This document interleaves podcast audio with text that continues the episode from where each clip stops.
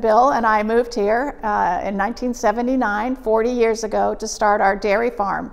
And someone said, You should look at the land prices in Arkansas, and land is really cheap. And so that's honestly how we came here with 54 heifers.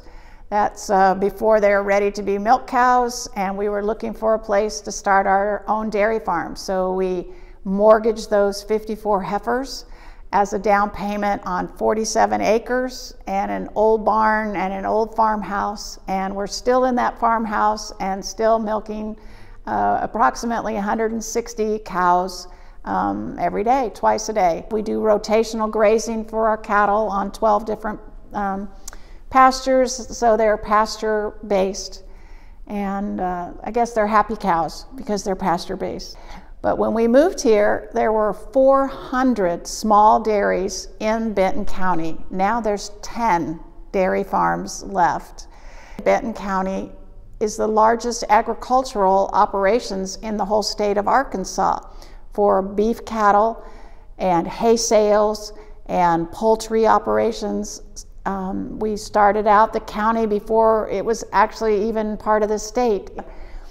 We've been dairy, dairy farming for 40 years, and I would love to see future generations get into that opportunity because it's just the best of both worlds. Our children uh, grew up doing chores, feeding calves. Now our grandchildren can help feed baby calves and help raise them um, and help you learn a work ethic that no matter what, you have to get out every morning and, and feed your animals and take care of them and take care of the land. Uh, I feel very blessed to live here near um, these wonderful communities in Northwest Arkansas and still have um, the best of both worlds and living in the county and in the country and uh, being surrounded by the beauty of our pastures and our, our animals. Uh, my husband Matt and I live on Graves Road in Gentry and we farm. We actually just recently saw a plat map and the land was originally purchased in 1859. Um, during that process, our understanding is that it was a strawberry farm. Lots of that area is very flat. We now raise feeder cattle um, on that on the property. Um, we've kind of combined two two farms together there. Um, feeder cattle cycles through. I mean, it's going to be meat. It goes to feedlots, um, so it's usually several hundred circling through at a time. Feeds them and then contracts them and sells them then to, like I said, to a feedlot. Or, um, but they're they're going to be meat. We don't have any mama cows or anything like that. We've lived there 22 years, uh, and it's it's a always been, to my knowledge, a single family's farm. Um, we have corporate farms around us. Um, poultry farms, um, but all beef in our area is still privately owned. Allen's Canning Company in the summertime, they had a plant that ran here in Gentry, and it's back by the railroad tracks. Uh, oh, okay. Yeah. That, well, you can see it when you go over the overpass, uh-huh. those buildings back there, and it's where they used to have the, you know, you could go buy the dent cans or whatever. Mm-hmm. Well, it used to be and my mom would work in the summertime. She would can tomatoes. I don't know how long they ran, but I think just the season. I think that's all they did was the, the tomatoes up there. It was there quite a while, longer than I thought it would. Yeah. I, I just remember my mom, you know, going to work up there, and she just worked a few months in the summer. And most of the people worked at Allen's because they worked a lot more hours than days. Maybe they just run when they had a whole lot of tomatoes. I, I think that's what they did. Yeah. There's still a lot of agriculture around here, but it's not uh, near as based as where people are making their sole living off agriculture. They're basically working a job somewhere and then they'll have some cattle or some horses or uh, some hogs or chicken. The people talk about agriculture in general that study it real hard claim that the agriculture dollars turned over in a county where you do business seven times before it leaves. I think there's no question about it. I mean, the agriculture business seems to help everybody, especially in this area, because so much agriculture is from here. Even though people work out and things, they still have, like I was talking about, they still have agriculture stuff that they care for when they get home and things like that. And there's still a lot of poultry, big poultry house in this area. So Simmons and those folks are big, big. My dad started in 1946. He got out of the military and after the war, and he, uh, him and his brother was looking for something basically to do, and the fella that owned this or owned the feed store at the time was down on Main Street, and his name was uh, Hardcastle, and he had the feed business, and my dad had the chance to buy it. And so him and his brother bought it. And then after about five years, my dad bought his brother out of it. In that time, people raised a lot of their own grain, corn, wheat. They would bring it in, and my dad had grinders and mixers and stuff, and he would process the grain and put protein and different things with it, and then turn around and, and they would take it back home and feed it. Well, we sell everything from pet food to cattle feed. Of course, uh, the cattle deal is probably the biggest thing. They do a lot of show feed things. Uh, they have their own. We have our own mixer.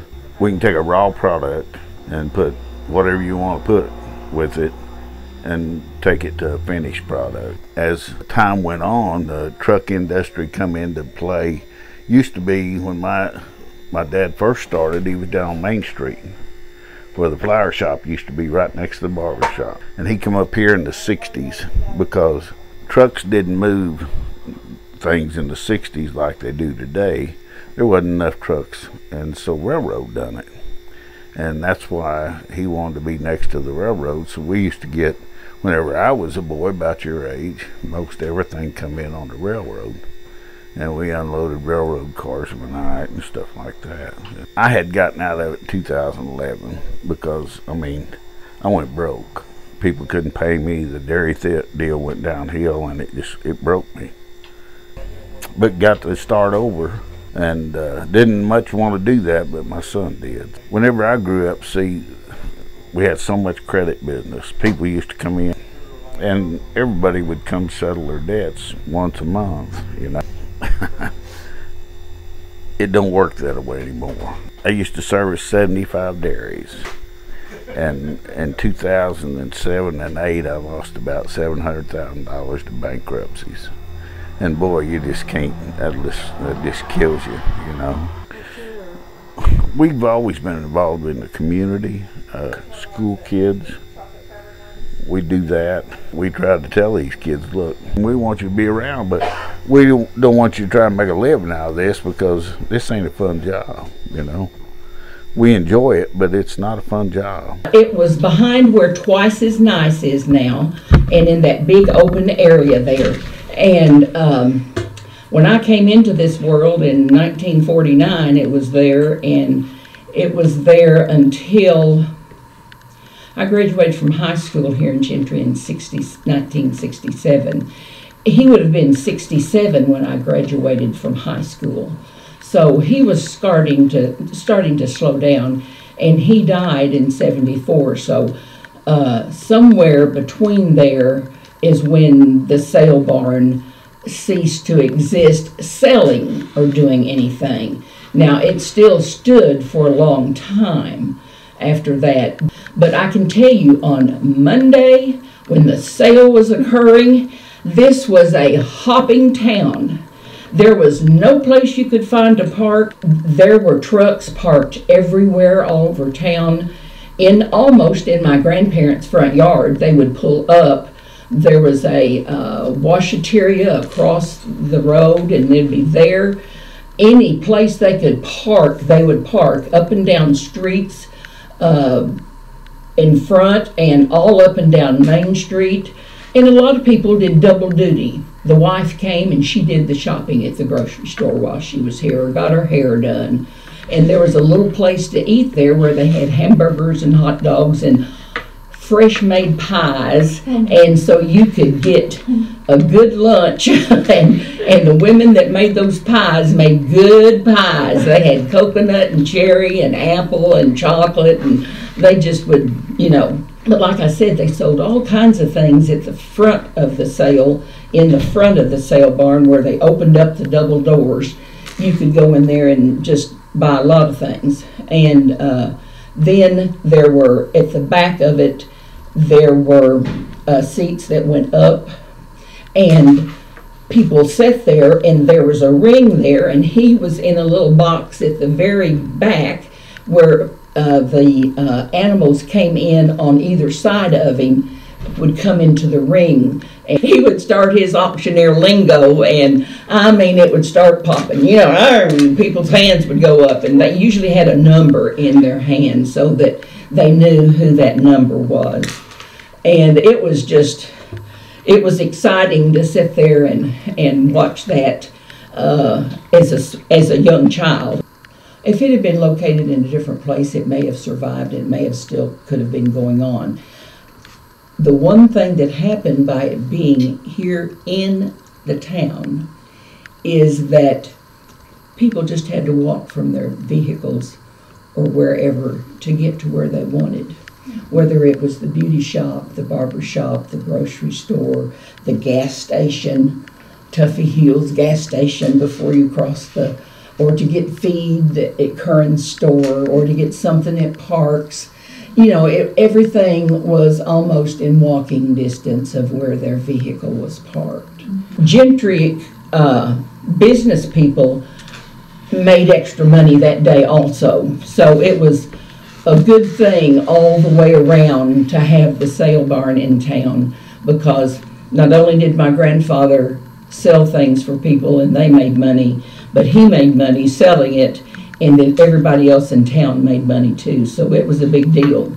From where the um, sale barn was, all the way down all those streets, down Main Street, all the way around Parks Lumber Company, in front of. I, I just can't tell you. there just was no place in this town to park up and down Main Street and south of town. There was just vehicles everywhere. I wouldn't even venture to guess how many hundreds of people were in town that wouldn't have been in town otherwise. The Northwest Arkansas region was known for agriculture, and Gentry specifically uh, was accustomed to having a heavy load of agricultural to keep families fed, uh, and the families here would feed families across the nation.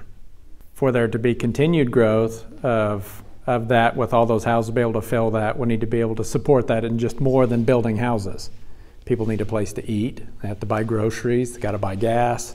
So we can't just build homes and grow just by having homes. We have to have all those other pieces too. So in that, when you have a grocery store, you have to have groceries. And what are in grocery stores? Produce, meats, that kind of stuff. And so it falls back to the agricultural side. One of the greatest strengths that we have in Gentry is our two largest employers uh, is Simmons Foods, which is poultry, chicken, and then um, we have McKee, which is our largest employer uh, that we have actually in the city limits. And they also produce food. Everybody has to eat, right? But one thing that helps us continue to grow is our strongest employers, our greatest employers, are based around food and agriculture. So we'll continue to grow. We'll continue to show that strength. We have a strong Hmong population um, that will practice with greenhouses, you know, and it's not just the Hmong community, but they're big into, into produce.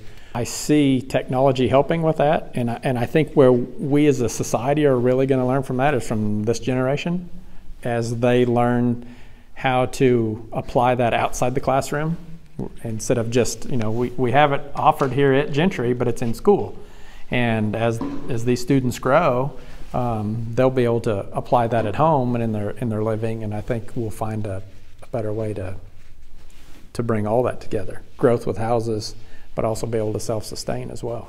So, learning new ways to do more agriculture produce in smaller spaces that helps with that too. Year round, having a greenhouse, you know that. But but in that though, I mean that's a way to offset um, some of that shrinking agriculture that we have is learning new ways to do things and keep it here and keep it more sustainable here.